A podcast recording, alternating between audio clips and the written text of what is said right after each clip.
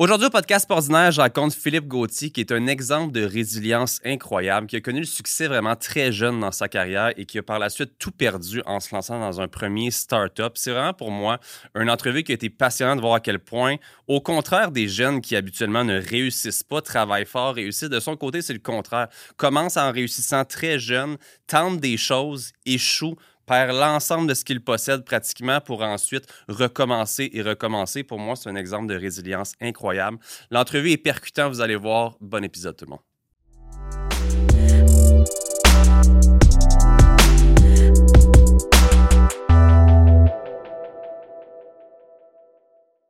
L'épisode d'aujourd'hui est une présentation de liquidation125plus.com, qui est une entreprise familiale de vente au détail. On y retrouve vraiment de tout. Quand on va faire un tour là-bas, c'est à Rodden, exactement la boutique. Dans le fond, Liquidation 125 achète de plusieurs grands détaillants à travers le Québec. Et vous pouvez retrouver de l'électronique, des meubles, des vêtements pour vos enfants, des jouets, des décorations, des meubles. Il y a tellement de différentes choses que vous pouvez trouver sur place au meilleur prix sur le marché. Et dès maintenant, vous pouvez commander sur liquidation125plus.com pour directement vous faire livrer chez vous n'importe où à travers le Québec. Un très grand merci à notre sponsor du podcast d'aujourd'hui, liquidation125plus.com. Philippe Gauthier, un grand plaisir de te recevoir aujourd'hui sur un podcast ordinaire. Merci d'avoir répondu à l'invitation. Ben, pareillement, merci beaucoup. Super apprécié. Puis dans le fond, nous, as-tu déjà fait des podcasts en passé un peu? Non.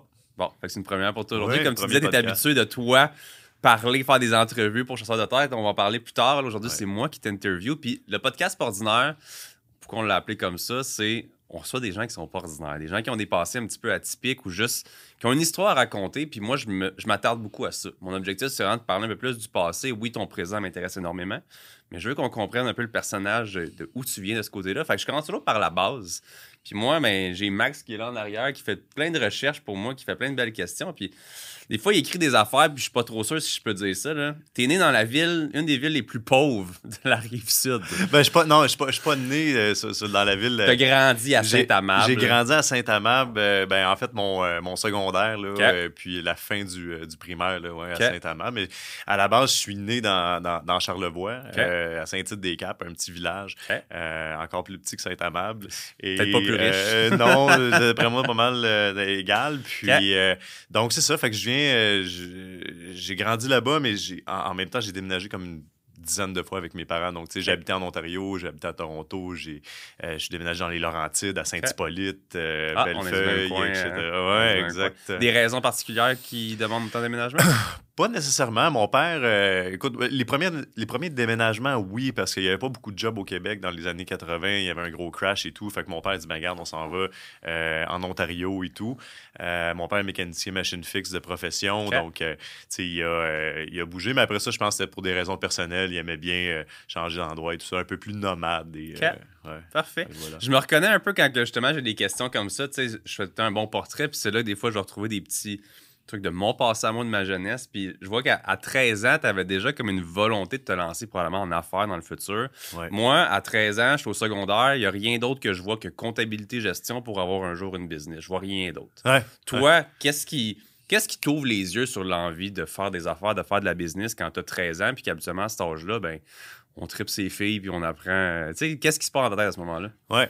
Mais à ce moment-là, je tripe pas sur l'école. OK je trouve ça lent, je trouve ça plate, je comprends pas vraiment pourquoi je suis là. Euh, sais, mon père, il a une job régulière comme fonctionnaire, etc. Ma mère est à la maison et tout.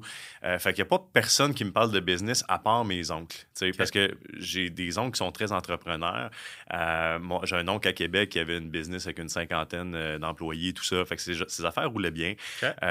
J'avais un autre oncle aussi qui, lui, était banker, il était dans le business et tout. Fait que, tu sais, je voyais le côté business, je trouvais ça attirant, je trouvais ça le fun. Fait que, tu sais, dans, dans ma tête de 13 ans, j'étais comme, ben, tu sais, ça sert à quoi d'aller à l'école quand je peux, comme, partir ma business tout de suite? T'avais-tu, excuse-moi de t'interrompre, déjà une espèce de. Moi, j'ai toujours de la misère avec l'autorité.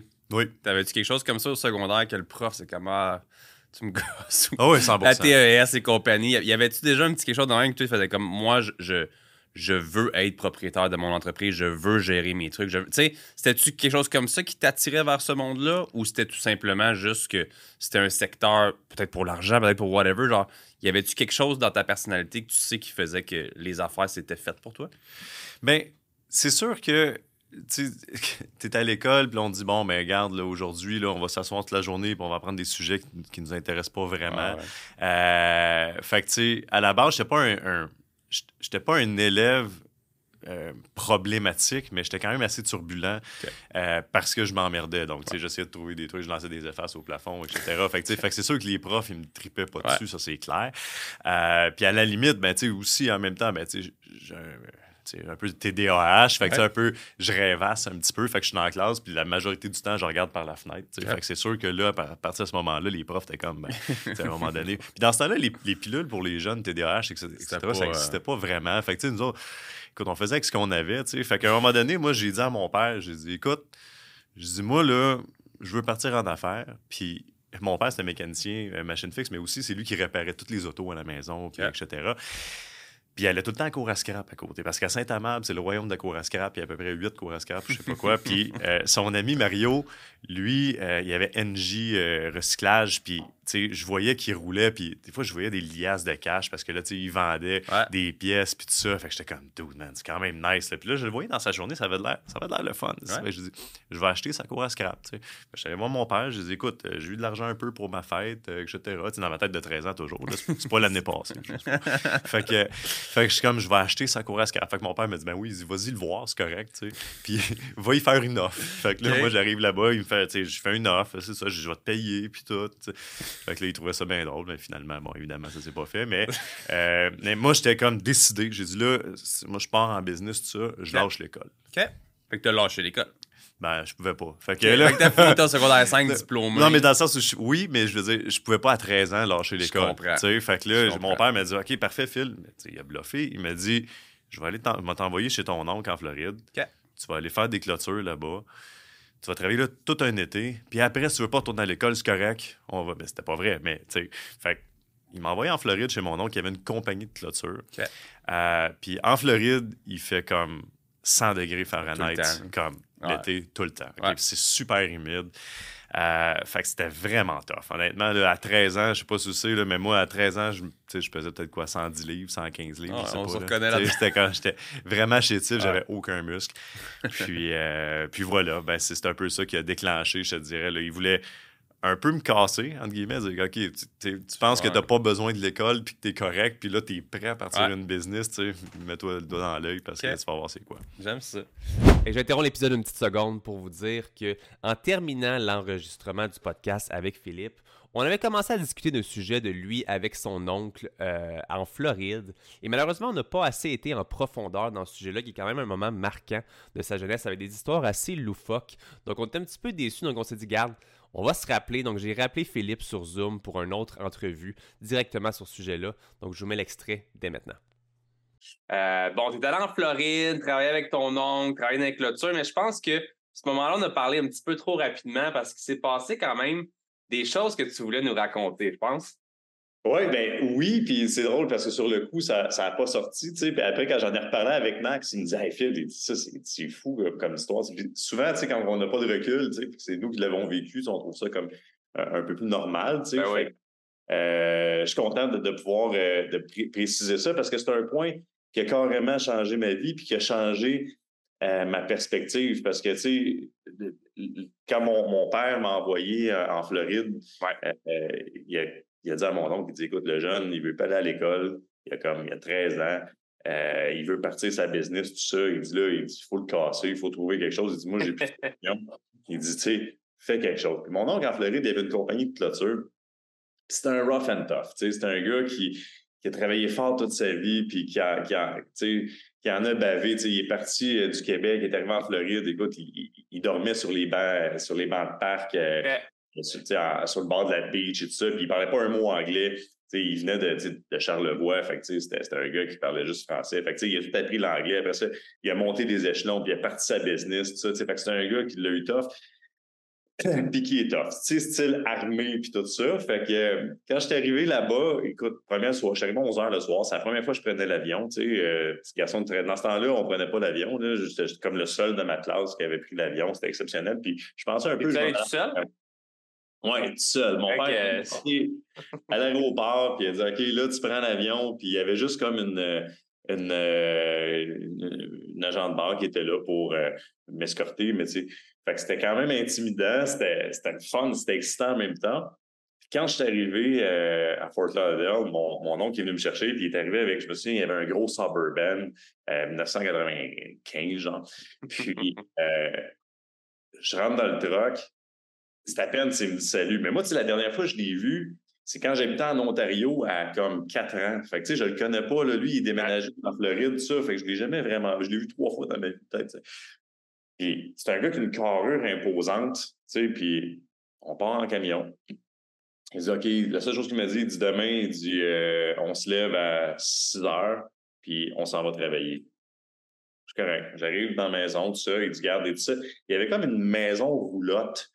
En Floride, il y a plein des, des, des parcs de, c'est pas, pas des roulottes, c'est des maisons mobiles, ouais. Ouais.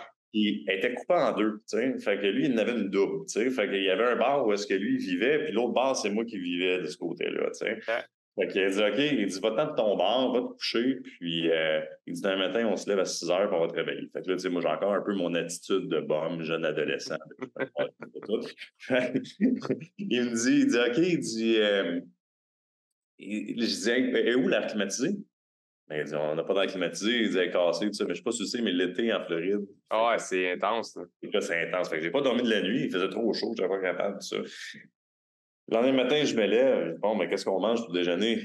Ben, c'est à toi de faire ton épicerie, tes affaires. Tu check dans, dans, dans, le fridge. J'ouvre le fridge. Shit, il y a une vieille pizza, man. Tu sais, comme frette. Fait que là, j'ai mangé une pointe de pizza frette. J'ai pris un verre d'eau. On est dans le truck. On est décollé, tu sais en partant déjà là, tu viens d'arriver, lui, il avait déjà dans la tête de te casser pour te casser sur un, ah un arrivé comme ça, là. Exactement. Fait que là, première journée, on arrive, puis lui, il prenait ses employés sur le bord du chemin en Floride. C'était, dans ce temps-là, c'était très, euh, très fréquent. Tu avais comme une gang de gars qui attendaient sur le bord du chemin pour avoir une job. Tu sais, je sais pas si tu as déjà vu ça dans les films ou whatever. On voit que ça me dit rien. On dirait que je suis capable d'imaginer le big picture, mais on dirait que on ne verra pas ça ici. Là. Ouais, non, ça n'existe pas ici, tu sais, mais t'as une gang de dudes qui sont sur le coin de la rue puis qui attendent pour une job, tu sais. Fait que là, lui, il arrive avec son truck puis il choisit comme un peu les gars. Fait qu'à un moment là, il choisit Ronnie, tu sais. Ronnie, ça faisait une couple de fois qu'il travaillait avec lui. Il disait, écoute, il est pas super fiable, mais écoute, c'est un gars qui est fort, qui dit, écoute, c'est un gars qui a des muscles, là, genre, j'ai jamais, il a genre un 28 pack, là, ça, ça. Oui, non. Non, je te jure, c'est comme vraiment. Puis, je pense que c'était un bodybuilder, tu sais, puis il était comme vraiment, vraiment euh, musclé, tout ça il rentre dans l'auto, puis, tu sais, Saint-Amable, tout ça, tu sais, j'avais jamais vraiment vu de noir, tu sais, fait que, tu sais, déjà là, tu sais, je parle pas anglais, il me parle, mais je comprends rien de ce qu'il me dit, tu sais, puis les, Noirs en Floride, ils ont un accent généralement quand même assez, tu sais, euh, slang, tout ça. Fait que j'avais de la misère un peu à comprendre ce qui se passait. Fait que là, moi, je suis en arrière, je dis rien. Mon oncle, il, me laisse sur le chantier avec lui, puis il dit, écoute, il dit, euh, tu vas travailler avec Ronnie toute la journée, fait que fais juste comme faire ce qu'il te dit. Parfait. Fait que c'est une journée super chaude, évidemment. Il fait genre 110 Fahrenheit, ce qui est comme, comme 45 Celsius. C'est pas de sens. c'est vraiment chaud. Mais moi, j'arrive du Québec, j'ai jamais vécu ça. C'est comme. Il dit Ah, il dit quoi? Il dit aujourd'hui, il fait trop chaud. Il dit on va juste s'asseoir puis chiller. Ouais, c'est sûr, c'est juste donc il faudrait comme avancer un peu avec le sur, whatever. Ah, il dit il fait trop chaud, il dit moi je travaille pas quand il fait chaud comme ça. Euh, fait que là, mon oncle arrive à 2h30 parce qu'à chaque jour, à 2h30, mais à 3h, en fait, il y a des orages l'été. Fait que c'est comme, fait qu'à 2h30, t'arrives, tu ramasses ton stock. Écoute, c'est fucké. Il n'y a pas un nuage dans le ciel, tu sais. Une demi-heure après, c'est comme, c'est fou. Fait que là, euh, il arrive. Qu'est-ce qui s'est passé? Comment ça que la clôture n'a pas avancé, tu sais? Fait que là, euh, Ronnie dit, ah, il fait trop chaud, ta, ta, ta, ta. Fait que là, mon oncle est comme, je le vois, il est choqué. Pas content. Il est pas content. Il rentre tout sort, il s'en va. Il arrive pour débarquer Ronnie. Ronnie, il dit, euh, ma paye de la journée. Ben, c'est ta paye de la journée. Il dit, Big, si t'as pas travaillé. Il dit, oublie ça, je n'ai pas ta paye, t'as rien. What? Tata, ça commence à s'engueuler. Mon oncle sort du truck. Lui sort du truck. Les gars commencent à se battre, man. Je te jure, man. Bataille de rue, mon gars. Béding, badang. Mon oncle ramasse un poteau de clôture dans, dans, dans le trailer, court après Ronnie, man, fait le tour de la maison, tout ça. moi, j'ai 13 ans, ma première journée en Floride, je comprends pas ce qui se passe. il rentre, après ça, bien évidemment, Ronnie, man, il, il faisait peut-être 50 livres de plus que mon oncle, tu sais, fait que là, il prend le dessus, de mon oncle, rentre dans le truck, ah, ça en va, man. Là, je comme, où est-ce que je suis? Je m'ennuie de ma ben mère. Honnêtement, elle m'a dit la vérité. Puis je pensais que j'étais un tough à l'époque, mais là, je me suis rendu compte que, shit, j'aime vraiment ça avoir mes parents proches. Puis, tu sais, comme mes parents sont fucking importants. Ben oui. Puis mes amis, là, t'as plus d'amis, man. T'as plus rien, là. Tu sais, tous mes amis avec qui je jouais au hockey dans la rue, whatever, c'était fini, là. Fait que j'ai passé tout l'été là-bas à travailler 7 jours sur 7, 12 heures par jour, à faire des clôtures avec mon oncle. chaque fois que je faisais une erreur, puis tu sais, je sais pas si tu sais, ma 13 ans, t'en fais des erreurs. C'est sûr, t'en fais, ben oui. je faisais 10 push-ups, tu sais. OK, bon Dieu. Push-ups. Quand j'étais brûlé pour faire des push-ups, je prenais des poches de ciment. Là, ça prenait des poches de ciment pour solidifier les, les poteaux. Ben, je faisais des, euh, des curls, genre, avec les poches de ciment. Parce que c'était une affaire de fou. Puis, tu sais, à un moment donné, après comme trois semaines, j'étais comme ah, je veux plus travailler là tu sais puis ben, en fait à chaque jour que je me levais je voulais plus être là. Euh, fait que je trouvais ça vraiment difficile. Puis dans ce temps-là appeler ta mère c'était une longue distance tu sais. Ça coûtait cher. Fait que je peux l'appeler juste une fois par semaine oh, j'étais comme ah. étais pratiquement seul au monde dans toute cette affaire là toi puis ah. à la maison il y a pas de je faisais mon épicerie moi-même euh, au 7-Eleven, parce que là, la, la vraie épicerie était trop loin, il fallait aller à la pied. Euh, fait que je m'achetais des cochonneries tout le temps. Tu sais, tu es un enfant de 13 ans, tu fais eh quoi? Oui. fait que, euh, que c'est ça. Fait que, ça a été vraiment une expérience qui m'a forgé. Puis, tu sais, euh, juste à dire, à un moment donné, je voulais pas me lever, tu sais. J'ai dit, garde, fuck it, je me lève pas. Puis j'avais été vraiment insolent. Il avait pris un seau d'eau, man. Il était venu me shooter ça dans, tu sais, écoute, je m'étais levé. Ah, ah, puis finalement, j'étais allé travailler, tu comprends? Fait que, tu sais, j'ai appris l'anglais j'ai appris la résilience. Ouais. J'ai appris à, euh, à écouter. J'ai appris que c'est pas tout le temps moi le boss, puis que tu sais, je veux dire, il y a des gens qui sont qui peuvent t'apprendre des choses. Puis si j'avais pas été là, si ça m'était pas arrivé, si j'avais pas été drillé comme dans l'armée par mon oncle, honnêtement, euh, j'aurais, c'est sûr à 100% que j'aurais pas le parcours que j'ai aujourd'hui. Fait que là, après, tu termines l'école, tu t'en vas travailler chez Auto Hebdo. Oui, exact. Moi, je connais un peu Auto Hebdo. J'ai acheté une auto là quand j'avais justement probablement ça, 19, 20 ans peut-être. Toi, comment ça se passe l'entrée dans un marché comme ça? Premièrement, je veux dire, tu termines l'école. Qu'est-ce qui te fait aller là? Qu'est-ce qui. Quelqu'un? Y a-tu un contact? Qu'est-ce qui te fait aller chez Auto Hebdo? Écoute, ça, c'est vraiment drôle parce que là, moi, je, je finis l'école, mais comme à 16 ans, je sais pas trop quoi faire. Euh, fait que je travaille dans des, dans des usines. Euh, je deviens déménageur. Tu sais, je fais un peu de tout. Puis là, je fais comme, OK, ouais, il va falloir que je retourne à l'école parce que là, si ça marche pas, je veux pas faire ça toute ma vie. Fait que je, je vois une annonce passer sur le site autohebdo.net. Mais dans le temps, c'était HebdoNet. Fait que là, mais mon père avait acheté un ordinateur, on avait Internet par téléphone. Ça fait. Là, ah quand tu décrochais le téléphone, tu peux pas. Ta soeur à l'autre bout, tu peux C'est ça. E, exactement. Fait que je vois offre d'emploi, on cherche un photographe pour Auto Hebdo. Ça doit être cool, ça. Photographe, Auto Hebdo, il y a un côté artistique à la limite. C'est pas ça tout, mais c'était drôle pareil. Fait que euh, j'arrive à Dorval, passe l'entrevue, ils disent écoute, on a besoin de quelqu'un euh, comme pour aller prendre des photos chez les particuliers.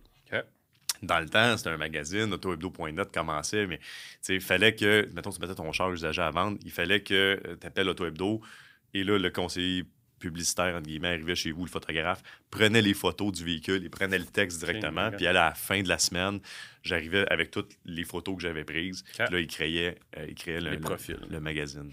Ah ouais. OK. Fait que là, tu... Qu'est-ce qui fait le changement? Parce que là, tu me parles de photographe. Oui. Tu gravis pas les échelons en tant que photographe, right? Non. Là, là j'arrive euh, comme photographe, mais après un mois, puis là, j'ai 19... j'ai 18 ans à l'époque. Fait que, sais, honnêtement, j'ai aucune expérience de vente, etc. Fait que, je, dis, écoute, j'ai vu le poste de conseiller publicitaire, de, de photographe à conseiller publicitaire, puis j'aimerais ça appliquer dessus. Tu sais. le directeur des ventes fait comme, OK, cool. on va te passer en entrevue. Fait que là, il me passe en entrevue, puis c'est quoi tes expériences de vente, puis tout ça. La seule expérience de vente que j'avais eue, c'était vendeur de couteaux. J'avais vendu des couteaux, ça s'appelait Cotco. Je sais pas si ça existe encore aujourd'hui, mais c'est une genre d'affaire pyramidale. Ben, c'est pas tant pyramidal, mais c'était comme. C'est genre, OK, on t'engage. On, il me donnait 15$ euh, de la personne qu'on rencontrait en personne. Fait que là, tu sais un peu petit vite. J'arrive dans, dans la page jaune. Ça, là, je rencontre le plus de monde possible. Je faisais du porte-à-porte et tout ça. Puis j'avais vendu un kit sur genre 200 présentations. Ce qui l'avait impressionné parce qu'il dit Aïe, a juste un kit, c'était incroyable. Fait que était 1800$ le kit de couteau. fait, que, il dit OK, parfait. Il dit C'est bon. Il dit euh, On va, on va t'essayer comme euh, conseiller publicitaire. Il dit Voici ton Kodak, voici. Parce qu'il y avait des pages euh, pour dessiner les pages de concessionnaire automobile. Parce que dans le temps, il y avait une en-tête de concessionnaire. Puis après ça, lui, il mettait. Euh, parce que dans le fond, là, je prenais plus de photos chez les particuliers. Là, j'allais seulement chez les concessionnaires automobiles. Fait qu'il dit Voici ton territoire. Il prend une grosse map. Puis il dit Voici ton territoire, c'est Valleyfield, puis tout ça, puis go. là, moi, je pars. Après un an, je gagne le meilleur vendeur de l'année au Canada sur 250 conseillers publicitaires. Puis là, je suis comme, tu sais, je comprends même pas ce qui se passe. Puis j'ai encore le syndrome de l'imposteur parce que, tu sais, je suis pas vraiment supposé être là. Tu sais, je suis supposé avoir plus une job dans une shop ou quelque chose de, tu sais, je suis pas ben, supposé d'être avec les. T'as 19 ans. Fait que je veux dire, si je me mets à ta place à 19 ans, moi, je je mange mes croûtes, je, flippe des œufs chez Cora, puis j'essaye de payer mon loyer, genre avec ma carte de crédit back-to-back. Euh, Exactement. on n'est pas à la même place à ce moment-là. exact. Ben, dans ma tête, peut-être, mais pas dans la réalité. Fait que là, gagne le meilleur vendeur de l'année. Fait que là, tu sais, je stand out. C'est pas que je faisais le plus gros salaire de la compagnie. Euh, mais en termes de chiffres, j'avais comme 350% d'augmentation dans mon territoire. Fait que le gars qui était là avant moi, il travaillait pas trop trop, j'imagine, ou il l'avait pas. parce que j'étais pas si bon que ça. honnêtement, j'étais comme vraiment travaillant. J'allais voir tous les concessionnaires à chaque semaine. Puis oui, j'avais comme un côté vendeur parce que, tu euh, mon grand-père, c'était un, vendeur de balayeuses dans, dans Charlevoix. Euh, mon autre grand-père, c'était un, agent immobilier. Fait vraiment, on vient d'une famille de, de hustlers puis de vendeurs. Fait que là, bon, euh, première année, il fait 75 000 quand même, tu sais. Fait que là, je suis comme nice. À 19 ans. Il m'a fait inviter dans le, ça le President's Club euh, à, Tenerife, euh, près de, de l'Espagne, une île espagnole en face du, du, Maroc. Fait que là, j'arrive là, fais le party avec toutes les autres divisions mondiales, parce que à ce moment-là, tu sais, t'as as le Canada, mais il y avait les États-Unis, le Mexique, la Russie, tout ça. Fait que là, je rencontre tous les, autres conseillers publicitaires, ben, comme de la France, de partout. Fait que c'était vraiment, vraiment exceptionnel. Puis le propriétaire de Trader, euh, à ce moment-là, c'est un Montréalais qui s'appelle John McBain, euh, qui par après a vendu des, des, centaines de millions et j'imagine des milliards un peu partout dans le monde, euh, cette business-là. Puis à ce moment-là, quand j'étais arrivé, j'étais tellement jeune que je pouvais pas sortir avec eux après parce que les bars, c'était 21 ans et plus. Fait que je pouvais même pas boire avec eux vraiment, tout ça. Fait que c'était, tout le monde pensait que j'étais le fils à John McBain parce que je venais de Montréal, puis j'étais jeune, tu sais, t'es comme... Ah non, il dit, c'est toi qui as gagné le meilleur vendeur au Canada. Genre, j'étais comme, ouais. Ouais, c'est moi. ouais, c'est moi. Fait que là, justement, tu parles de ça, tu t'en vas en Espagne pour ça. Tu as 19 ans. Quand mm-hmm. tu m'as parlé de syndrome de l'imposteur, puis tout, je veux dire, à 19 ans, tu gagnes un salaire quand même plus qu'acceptable à 75 000. Ouais. Combien de temps ça dure encore ça au niveau auto-hebdo? Je veux dire, on a parlé de vendre, mais ça venait un peu plus loin dans, ce que j'avais comme ordre d'idée aujourd'hui. Si je me concentre juste sur tes années là-bas, est-ce que le growth continue? Est-ce que tu continues? Oui, ouais. Mais là, là, j'ai 19 ans. Euh, je fais 75 000 à 20 ans, euh, je fais 150. Fait que je double mon, revenu euh, l'année d'après. Fait que je regagne meilleur vendeur, mais au Québec, cette fois-là, au Canada, quelqu'un d'autre qui gagne. Mais tu sais, comme là, je suis vraiment comme dans les tops, ça va bien, je prends de la confiance. Mais je suis encore très shaky parce que, tu sais, faut pas oublier, là, j'ai 20 ans, je m'assois avec, tu sais, je suis plus jeune et de loin. Je pense que l'autre plus jeune avait comme 32 ans, tu sais. Fait que c'est comme, il y a vraiment un gap. C'est des gens, tu sais, qui ont des familles, qui ont, tu sais, puis en ont vu d'autres, tu sais. Fait qu'il y a quand même une, seniorité. Fait que tu arrives dans un meeting, puis, tu sais, des vendeurs tout ensemble, il y a quand même un côté, tu sais, euh, cocky euh, dans, un certain sens, puis un peu, tu sais. Ouais. Puis dans ce temps-là, c'était une autre mentalité, tu sais. C'était les, les, les, les, patrons, c'était rough, c'était plus de bullying, ça, ça, ça criait, tu sais, c'était pas, le pas tes euh, chiffres, je te crise dehors, puis tu sais, c'était comme... Pas comme aujourd'hui. Pas, comme aujourd'hui, ça a beaucoup changé. fait que, fait que c'est ça, fait que ça avance, puis là, ben écoute, 3 4e année, là, je suis rendu à 22 ans à peu près, mettons, là. Euh, disons, à 22 ans, je faisais 250 000 par année. Là, je suis vraiment parti parce que le côté euh, Internet s'est développé d'une façon incroyable. Puis, euh, j'allais voir les concessionnaires, j'étais comme, ben, regarde, tu peux mettre tous tes véhicules sur le web. Ils étaient comme, ah ouais, mais tu sais, j'ai pas d'appareil photo. Fait que là, on achetait un gros Kodak avec une grosse disquette là, pour mettre ça. Euh. puis là, ben, il était comme, ok, cool pour le Kodak, mais j'ai pas d'ordinateur, tu sais. Fait que ça fait aussi longtemps que ça. On parle de 2005, 2005-2006, mais tu sais, ça fait pas si longtemps, mais quand même, On, était on était là. Puis, euh, bon, OK, parfait, on va être acheter un ordinateur chez Bureau en gros. Puis là, là je montrais comment un ordinateur fonctionnait, etc. Fait que, tu sais, après. Euh, T'as fait comme le switch numérique pour beaucoup de Oui, je le faisais en même temps. Puis, 2007, on a fait un switch numérique. 90% des revenus en 2006, c'était papier. Puis, en 2007, 90% des revenus étaient numériques. Fait que ça a été euh, un success story au Canada, le trader, surtout dans, dans l'automobile, parce que ils n'ont jamais vu ça. Il y a plein de business qui sont, qui sont mortes parce qu'ils n'ont ah pas été capables de faire le, switch, etc. Dans le média, ça a été très, très difficile ces années-là, mais nous, c'était des années d'or, euh, tu sais. Puis, euh, euh, fait que ça, ça, ça, a vraiment, ça a vraiment poussé à partir de ce moment-là. OK. Puis là, je veux dire, 23 ans, 250 000, encore une fois, je peux malheureusement pas relate à ça dans mon, dans mon, dans mon jeune temps. Je dis ça, ça fait 6 ans. Mais moi, à ce moment-là, encore là, j'aime ça faire la comparaison parce que je suis sur le gros party pour moi, c'est les filles, consommation. Oui, je commence mes business tranquillement, mais je veux dire, j'étais à une époque où est-ce que c'est le plaisir. Toi, avec un salaire comme ça, comment ta vie personnelle, tu sais, toi, ta personnalité à ce moment-là, ça se traduit de quelle façon? Ou est-ce que tu fais 250 000? Mm. Je suis sûr que tes chums proches, à moins que tu ailles changer ton entourage avec ça, mais tes chums proches ne doivent pas être dans ce même mode de vie-là, right? Non, c'est clair. Puis, tu sais, oui, l'entourage change automatiquement quand toi, tu évolues dans un certain sens, tu sais, puis ça arrive plusieurs fois dans, dans, une vie souvent. Mais dans ce cas-ci, tu vois, euh, tu sais, c'est sûr que mes amis étaient surtout à Saint-Amand à ce moment-là. Moi, je suis déménagé à Montréal, j'avais pas le choix. Le territoire était à Laval dans le temps, tout ça. Fait que, tu sais, j'avais pas le choix d'être central. Fait que juste le fait de partir de Saint-Amand puis d'habiter à Montréal, mais ben là, il y a quand même une coupure, tu sais. Fait qu'il y en a beaucoup, tu sais. Puis ces amis-là, ben, ils ont ils ont soit d'autres types de jobs. Puis là, ben, les nouveaux amis que je me fais, ben, ils ont mon âge, fait ils vont à l'université. Ils ne travaillent pas, donc ils sont, habituellement sont assez pauvres. ils courent les, bières à une pièce, tout ça. Fait que, euh, les gens qui, qui, ont le même beat de vie que moi, ils ont 35-40 ans. c'était vraiment je me sentais un peu seul, pour être, pour être honnête, à ce moment-là, parce que j'étais vraiment tout seul de ma gang. Fait que, toi, ben, tu n'avais pas nécessairement un mode de vie party ou. Ben, je, un, un, ben, pas que tu voulais pas, mais t'avais pas les chums pour Ouais, c'est ça, exact. Jusqu'à 25-26, ben là, l'université est terminée, les, gens commencent à travailler, ils ont le même âge que moi, puis là, là j'ai commencé à sortir, puis là, oui, j'ai fait le party. Mais à partir de. Mais non, là, je faisais pas le party parce que j'étais tout seul dans ma gang, enfin, je travaillais vraiment fort. Euh, pour moi, c'était important, je voulais pas je voulais pas replanter parce que là j'étais comme je, je veux pas je, veux pas revenir je veux pas revenir où est-ce que où est-ce que j'étais ou je veux pas euh, je veux pas me manquer ma chance où est-ce qu'on est. Je suis sur une bonne lancée.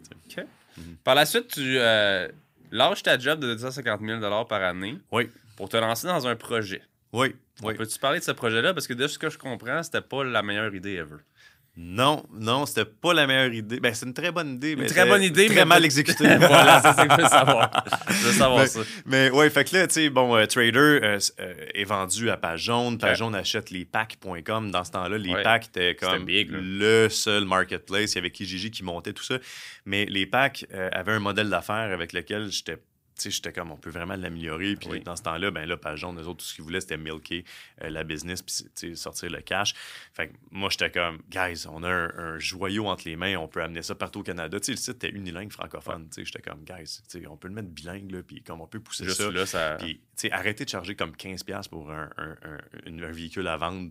un particulier ne va pas payer 15$. C'est Kijiji qui s'en vient, qui est gratuit. Je dis, le futur, c'est comme gratuit pour les particuliers, payant pour les commerciaux, pour les concessionnaires ou les agents immobiliers, pour, euh, etc. Fait que là, ça marche pas, ça marche pas. Fait que la je m'attends, je dis, c'est quoi, je vais le partir moi-même. Puis c'est drôle parce que mon boss, à ce moment-là, ça faisait 10 ans que c'était mon superviseur, puis on avait vraiment une super bonne relation. Puis, tu sais, je chialais tout le temps. Je disais, ah, on devrait pas faire ça, ça n'a pas d'allure. Ben, il dit, hey, si t'es pas content, parler toi-même, tu sais. Ah, c'est pas fou. Fait que là, j'ai lâché ma job à 200. Là, dans ce temps-là, j'étais entre 200 et 250 là, chaque année. Ça variait beaucoup, tu sais. fait que là, quand j'ai lâché ma job, tout le monde a dit que j'étais un malade mental. Tu fais comme 25 heures par semaine, puis tu fais 250 000 par année. Ça n'a aucun sens que tu lâches ça. Ouais. Fait que j'étais comme, ouais, mais tu sais, après 10 ans, j'ai fait le tour. oui, c'est vrai, on a vendu des CRM, on a, on a vendu plusieurs produits numériques différents, on a vendu du, les premiers AdWords, les SEM de Google, ça a commencé dans ce temps-là, on était les premiers à les vendre, tout ça. Fait que c'était super excitant, c'était vraiment nice, mais maintenant, tu as fait le tour pareil. Puis je parlais euh, au concessionnaire automobile, j'avais envie de, de, changer de crowd un peu. Fait que j'ai parti un marketplace euh, à la Kijiji, les packs. Qui s'appelait Bye Bye Bob à ce moment-là. Puis Bye Bye Bob, ce qu'on avait fait, c'est l'avantage du marketplace qui, qui, est généraliste, mais la compétence du, market, du, marketplace spécialiste. Donc, quand tu vas faire une recherche dans automobile, ça va être aussi bien fait que dans un autohebdo.net. Puis quand tu vas faire ta recherche dans l'immobilier, par exemple, ça va être aussi bon qu'un du proprio. Ainsi de suite. Fait qu'on avait monté vraiment une plateforme incroyable. Honnêtement, elle était, vraiment extraordinaire. Puis, euh, mais tu sais, à ce moment-là, je suis jeune, j'ai toujours réussi, dans le sens où à chaque année, je gagnais, ça, avait, ça allait bien, tout ça. Mais je m'étais pas encore aperçu que je n'étais pas un professionnel complet. J'étais un, un, excellent vendeur, mais je savais pas vraiment compter. fait qu'on a levé comme 200 000. Okay. Dit, nous autres, 200 000, à élever 200 000, on va en faire un méchant bout, puis tout ça. Mais dans ce temps-là, quand tu codais un site web, il n'y avait pas d'open source. Là. Fait que c'était des... Tu avais tes codeurs dans le sous-sol, puis là, ils, codaient ça, le, ils codaient from scratch, tu sais. Fait que fait qu'eux autres, ça a coûté comme 100 000 juste bâtir le site. Puis c'était des chums, il a fallu leur donner 25 de, la business en plus du 100 000, tellement que comme ça coûtait 400-500 000 juste bâtir la plateforme. Fait que là, euh, drette là, on était en bas de notre 200 000. Puis après ça, ben, on a commencé à faire de la publicité, tout ça, pour attirer des visiteurs mais aussi attirer du contenu parce que tout le temps, l'œuf ou la poule, tu sais. Si t'as pas de contenu, t'as pas de visiteurs. si t'as pas de visiteurs, le monde n'a plus de contenu parce que là. Fait que. Mais le premier mois, on a eu 100 000 visiteurs uniques. Fait qu'on est comme ça, on est parti là.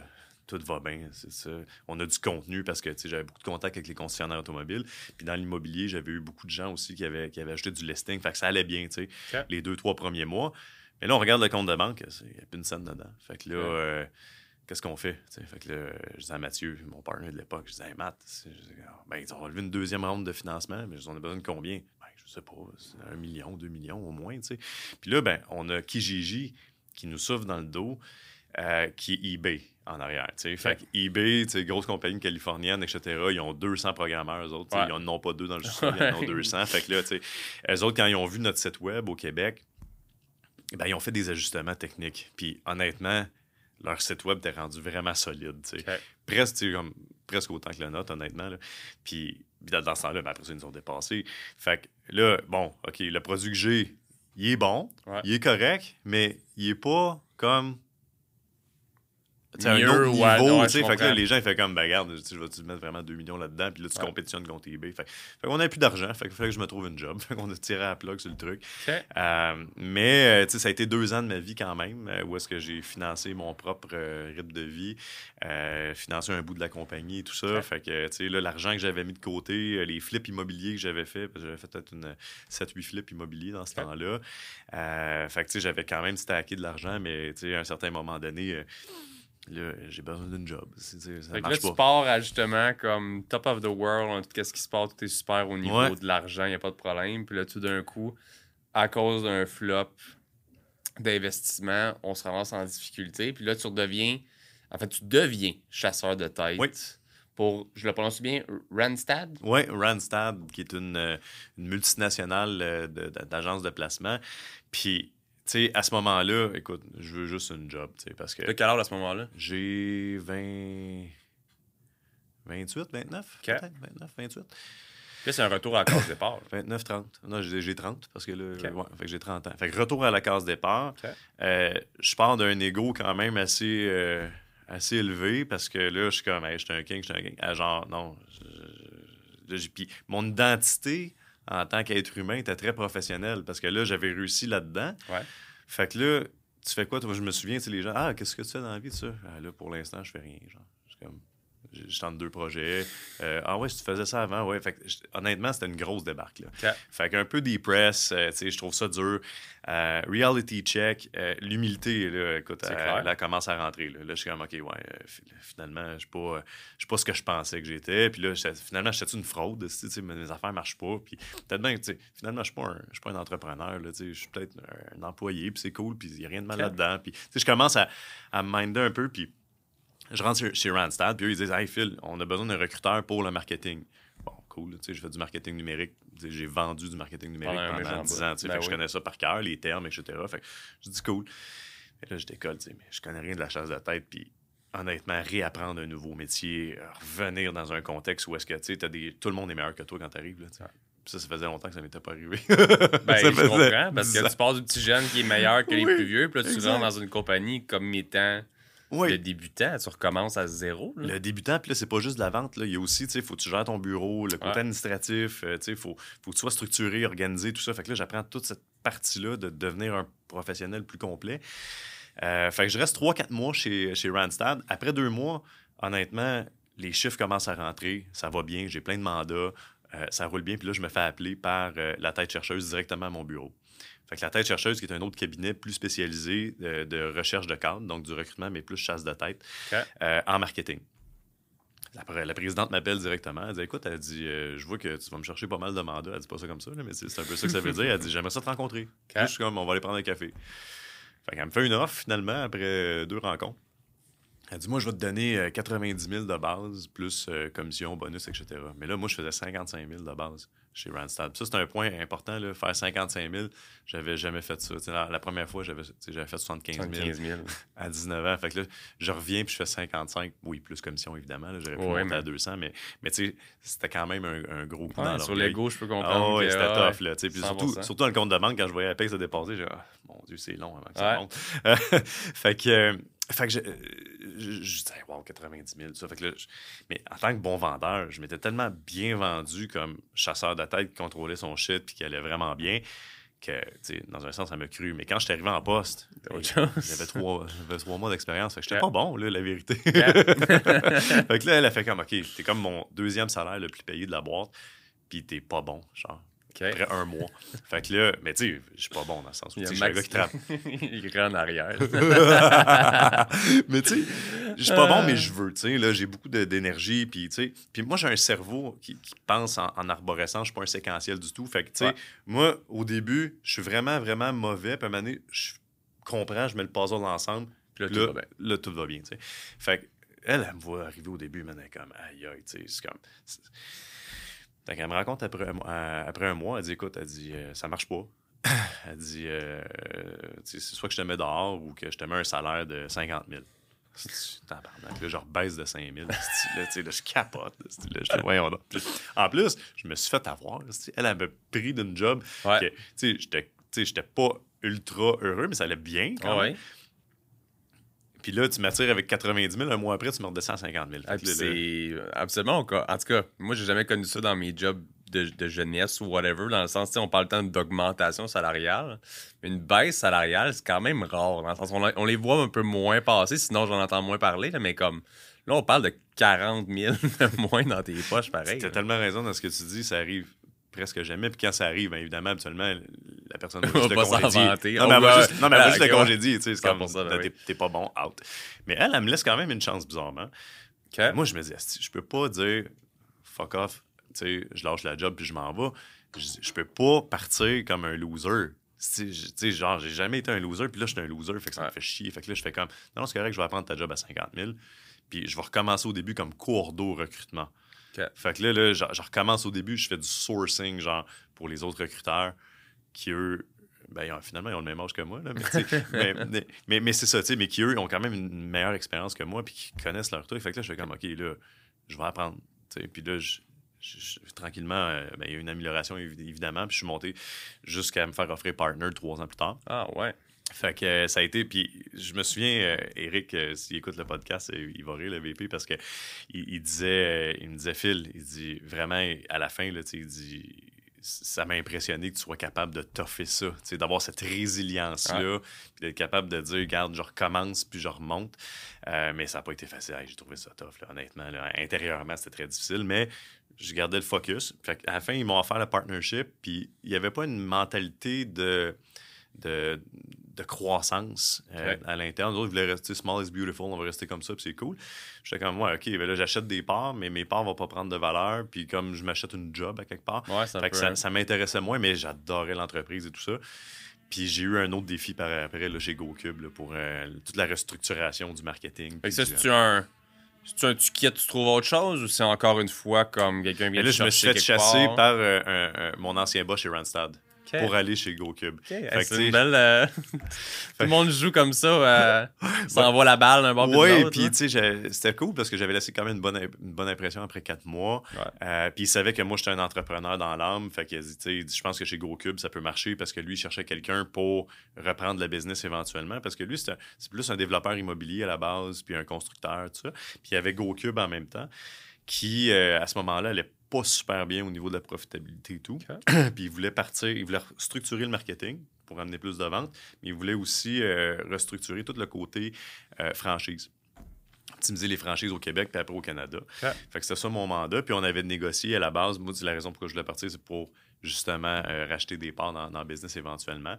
Euh, fait qu'écoute, après un an, c'est comme 200 d'augmentation sur, sur les revenus. On a ajouté trois ou quatre franchises dans, dans le business. Fait que là, tu sais, un autre succès. Fait que là, je suis content. Là, je suis reparti. Ma confiance est revenue. Parce qu'elle a pris du temps à revenir. Puis euh, aussi, le compte de banque commence à revenir tranquillement. Parce que là, il ne faut pas oublier, ça fait comme 4, 3 plus 2, euh, ça fait 5 ans que le salaire était moins au rendez-vous. Malgré qu'à la fin, à ta chercheuse, c'était pas pire. Je faisais peut-être 110, 120 000 par année. Fait que je n'étais pas dans la rue. Là. Mais c'était loin de mon 250 encore. Puis là, j'avais encore cet objectif-là en tête de vouloir au moins retrouver ce que j'avais fait. 100 euh, Au minimum. Fait que fait que GoCube, euh, finalement, plein de raisons multifactorielles. Euh, je pense que ça ne tentait pas de m'avoir comme partner. Puis en même temps, ben, moi, j'avais tout mis ça en place. C'était automatisé, c'était structuré. Fait que, lui, comme business move, de me garder comme partner, de se diluer, not smart.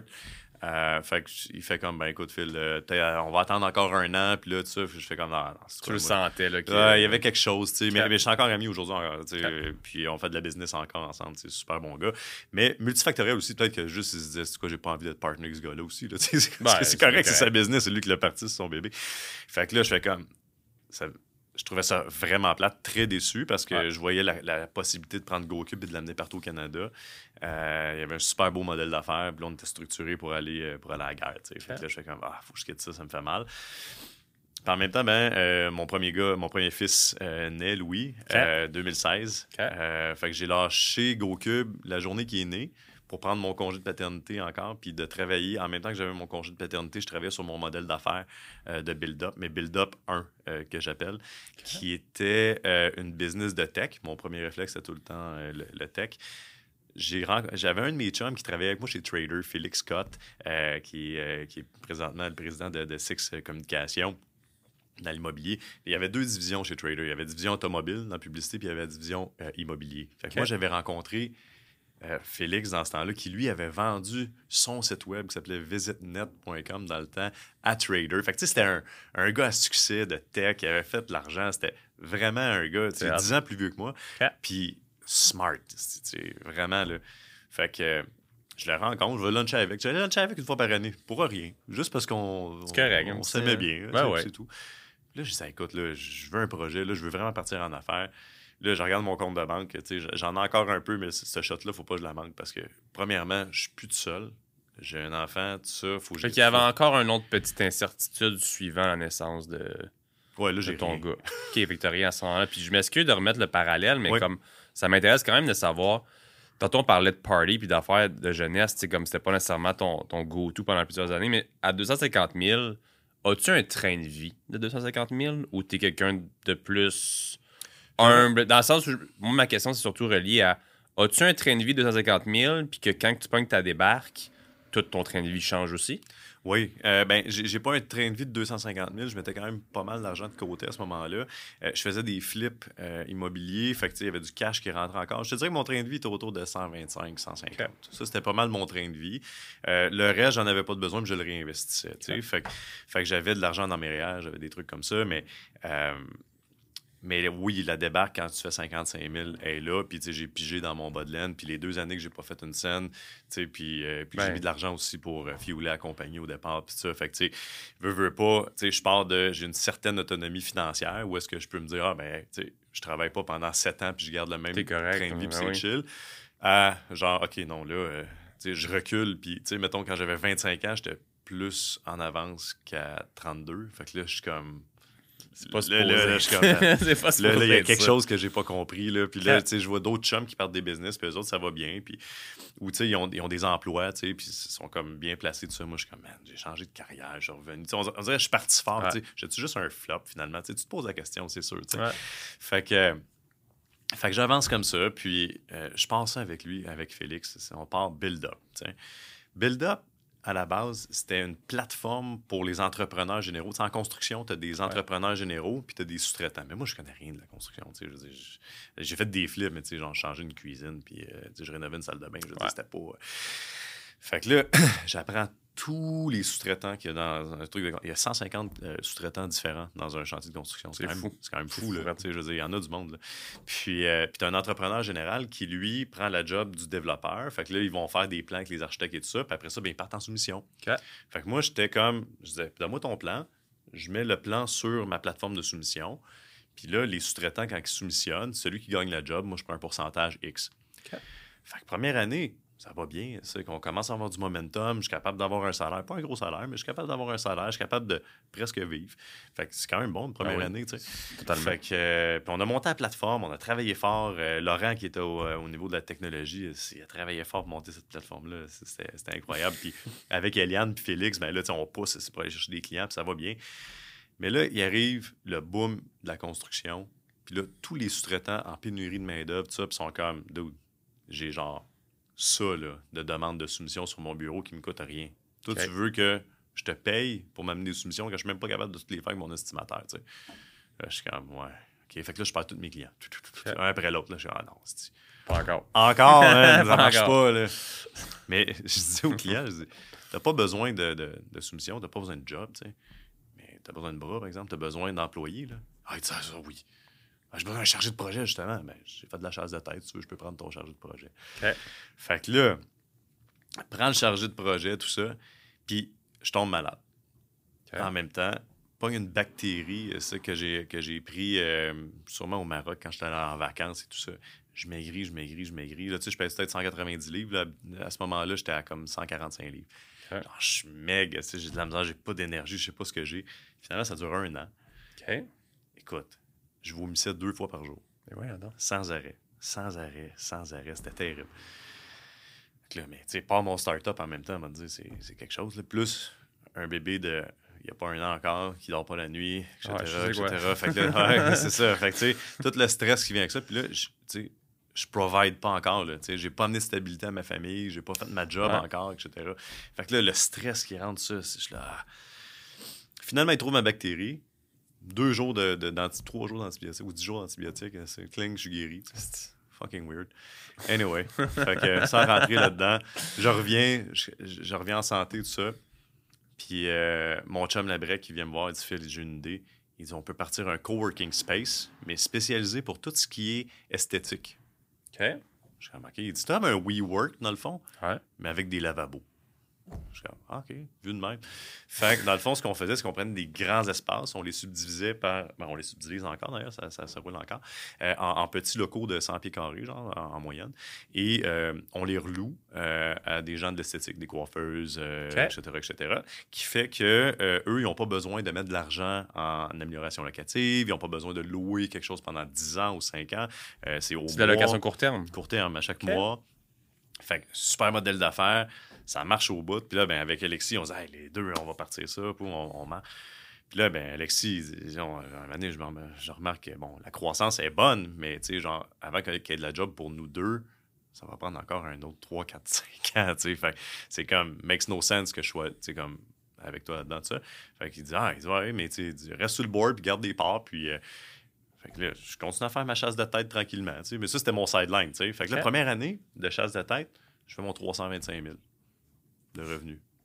Mais là, tu sais, j'ai pas de dépenses. Je suis seul dans mon. Euh, ben, en fait, j'étais dans la salle de conférence euh, à, euh, à, Alexis, chez DNA Capital, dans, dans, son autre business d'investissement immobilier. Fait que j'étais comme dans une petite salle, vraiment start-up. Ça, je faisais mes affaires, puis ça, ça marchait bien. Puis là, ben, c'est là que j'ai rencontré mon partner Nick, qui lui est géologue de formation. Il a travaillé dans des grosses firmes d'ingénierie, tout ça. Fait qu'il connaissait tout le monde dans la construction, mais surtout, il connaissait la construction.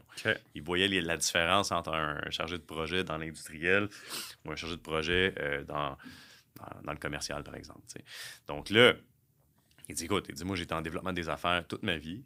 Euh, je connais tout le monde, mais je ne sais pas comment faire de la chasse de tête. Ben, moi, je sais comment faire de la chasse de tête. Je connais pas trop la construction. Fait que, puis là, ben, build-up, chasse de tête a, euh, monté. Puis ben, on, a monté le revenu là, vraiment rapidement euh, avec, avec Nick. Puis là, ben, on part des nouvelles divisions. Puis, Fait que là, dans le fond, build-up à la base, là, il est encore dans le même modèle d'affaires. C'est encore de la soumission non, ça, c'est, ça, je l'ai fermé. Ça, ouais, ça, je l'ai fermé parce que là, tout le monde. Comme tu as dit, ça n'avait pas de sens. Fait que là, build-up est 100% chasse, chasseur, de chasse de tête pour le domaine de la construction. Puis là, tu comptes ouvrir des nouvelles divisions.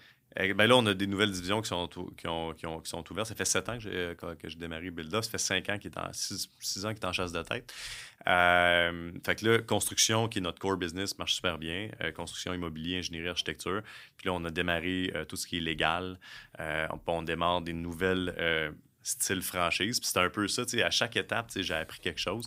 Fait que, tu sais, j'ai appris à faire des franchises, j'ai appris à faire du, euh, du marketing, à faire de la vente. Tu sais, la chasse de tête, c'est beaucoup de la vente, très consultative, mais quand même. Euh, fait que, fait que c'est ça. Fait que je me suis dit, ben, je pense que euh, garder des employés présentement, c'est très difficile. fait que, tu sais, j'avais de la difficulté à avoir des piliers, surtout quand tu as un start-up, d'aller chercher des bons employés. Tu sais, c'est comme tu compétitionnes contre des gros, puis tout ça, fait que c'est dur. Fait que je me suis dit, je vais partir les nouvelles divisions au lieu d'embaucher un employé, que ça me coûte cher de cash flow, que, tu sais, puis que je mette beaucoup d'énergie, tout ça ben, je vais leur vendre la recette à quelqu'un qui a déjà de l'expérience. Donc, je vais prendre un chasseur de tête, exemple, qui vient de chez Randstad ou de n'importe quelle autre entreprise multinationale qui ne peut pas être à son compte, qui est employé. Je leur donne 70% des parts. Moi, je garde 30% des parts. Puis à partir de ce moment-là, eux, euh, ils peuvent utiliser mon brand, ils peuvent utiliser toute la recette que j'ai mise en place, puis toute la technologie. Parce que, tu sais, chez Trader, je ne l'ai pas mentionné, mais on faisait de l'implantation de CRM, euh, puis etc. pour les concernants automobiles à un certain moment. Fait que toute cette expertise-là, je l'avais. Je, l'ai ramené là. Fait que, tu sais, on a vraiment un, modèle d'affaires qui est slick puis qui marche bien, tu sais. Fait que là, ben, j'amène ces gens-là avec moi. Puis là, ben, mon partner euh, du temps de Bye Bye Bob, viennent de se remettre partner avec moi dans la nouvelle division euh, légale euh, et euh, vente marketing. Très cool. build-up. Fait que, je garde, je coupe jamais les ponts avec personne. même quand ça va pas bien, mais ça veut pas dire que c'est pas un bon humain ou que whatever. C'est juste comme, on n'était peut-être pas si smart que ça à ce moment-là, mais aujourd'hui, on l'est plus. Puis des fois, c'est juste des circonstances ou whatever, ou des compétiteurs, comme tu l'as dit. Puis pour terminer ensemble, je sais que c'est une question qu'il y a des gens qui vont avoir suivant le podcast. Moi, je l'avais dans le passé, mais là, tu sais, chasseur de tête, est-ce qu'on peut donner un descriptif assez simple à ce. je veux dire, je pense que c'est quand même quelque chose qu'on voit un petit peu plus maintenant. J'ai vu plus de films spécialisés chasseurs de tête. Avec la COVID, je n'ai vu Division Santé et compagnie, etc. Comment est-ce qu'on peut décrire un chasseur de tête? Chasseur de tête, c'est quelqu'un. Parce qu'il y y a des il y a plus des recruteurs qui font du placement de personnel. Eux, en, réalité, ce qu'ils vont faire, c'est qu'ils vont mettre une annonce sur des, job posts, des job boards, c'est-à-dire. Puis ils vont recevoir des candidatures, puis ils vont présenter les meilleures candidatures aux clients. Un chasseur de tête, c'est vraiment quelqu'un euh, qui va approcher euh, des, bons professionnels euh, directement, soit sur LinkedIn ou, via leur, leur réseau de contact. Fait c'est quelqu'un qui comprend la job, c'est quelqu'un qui comprend le poste, tu sais, qui va arriver, tu sais, moi, quand je prends un mandat, là, on challenge l'organigramme du client, on s'assure que, OK, si tu me donnes ce mandat-là, je t'amène la bonne personne. Parce qu'il n'y a rien de pire que de promettre quelque chose à un candidat, finalement, il bouge, lâche sa job, crée de l'incertitude dans sa vie, dans sa famille, puis après ça, il arrive là. Ah, finalement, c'était pas vraiment ça. c'est ça, c'est. Au lieu d'être un recrutement où tu as des candidats de gens qui recherchent un emploi, toi, tu t'en vas piger chez quelqu'un qui a déjà une job. Oui, tout le temps. C'est ça. 98% du temps, ils ont déjà une job. Euh, mais ils veulent, tu sais, sur 100 personnes que je vais approcher, il y en a peut-être 3 qui vont être intéressés à me parler. Il y en a 97 qui sont heureux, qui ne veulent pas bouger. Fine. Mais moi, j'arrive avec des, dans un timing souvent de vie où est-ce que la personne n'est pas heureuse pour une raison ou une autre dans son emploi. Puis là, elle est intéressée à regarder, à bouger. Fait que, souvent, nous, la différence entre chasseurs de tête, c'est qu'on est capable d'aller chercher des piliers qui vont rentrer la première journée dans ton bureau puis qui vont être un pilier. Là. Je comprends. Day one. C'est pas quelqu'un que tu vas, tu vas, former pendant comme trois ans avant qu'il devienne. Fait que tu vous recherchez des big shots. Ben, oui. Dans, le nom, on le sait, mais je veux dire, je voulais quand même avoir le descriptif un peu plus. Fait que c'est vraiment pas quelqu'un que tu vas devoir former. Puis, je veux dire, il peut avoir de la formation un peu parce que ça reste un nouvel emploi, mais en général, quelqu'un de formé dans son secteur qui arrive puis qui est déjà top shot pour le, pour le poste. Exact, exact. Puis c'est important de le dire parce qu'il y a des. Il y a des des placeux que j'appelle, qui sont, honnêtement, qui sont pas bons. Puis ils font juste comme. C'est du placement de personnel, puis c'est complètement différent. C'est une autre. Puis c'est plate parce que ça, ça, donne une mauvaise réputation un peu à, notre, euh, à ce qu'on fait, mais un vrai bon chasseur de tête connaît son marché, connaît les, les opportunités, puis peut comprendre rapidement le bon match entre deux personnes. Parce que le match technique est facile à voir. Tu, tu le vois dans le CV. Bon, Il a fait ça pendant 10 ans, il doit être capable de le faire. Là. Mais euh, le fit de personnalité, être capable de dire ah, toi, tu fit dans tel type de business. Je te dirais que c'est euh, ça la, différence. Très cool. Philippe, un gros merci d'avoir été sur le podcast. ça a été vraiment super apprécié. Puis je trouve ça cool de ton parcours complètement atypique du jeune qui habituellement, tu as été dans l'inverse de ce qu'on fait habituellement, où est-ce que les jeunes ne réussissent pas puis travaillent à réussir. Et toi, tu as réussi très jeune, tu as vécu l'échec plusieurs fois même mm-hmm. pour finalement ben, t'en sortir plus que bien, je pense, présentement. Je pense. ça va bien, là. Là, t'as dit. une bonne lancée. T'as dit plus qu'un garçon. T'as deux gars, Ouais, ça? deux gars. Fait que papa en plus. Ouais, ouais. Écoute, euh, la vie, euh, je suis vraiment chanceux. J'adore ça. Fait que je te souhaite le plus grand des succès pour continuer. Puis merci encore d'avoir été avec nous aujourd'hui. Pour les gens à la maison, j'espère que vous avez apprécié le podcast d'aujourd'hui. Si c'est le cas, pour laisser un 5 étoiles sur Spotify et Apple Podcasts. Et nous, on se voit la semaine prochaine pour un autre podcast pas ordinaire. Merci, guys.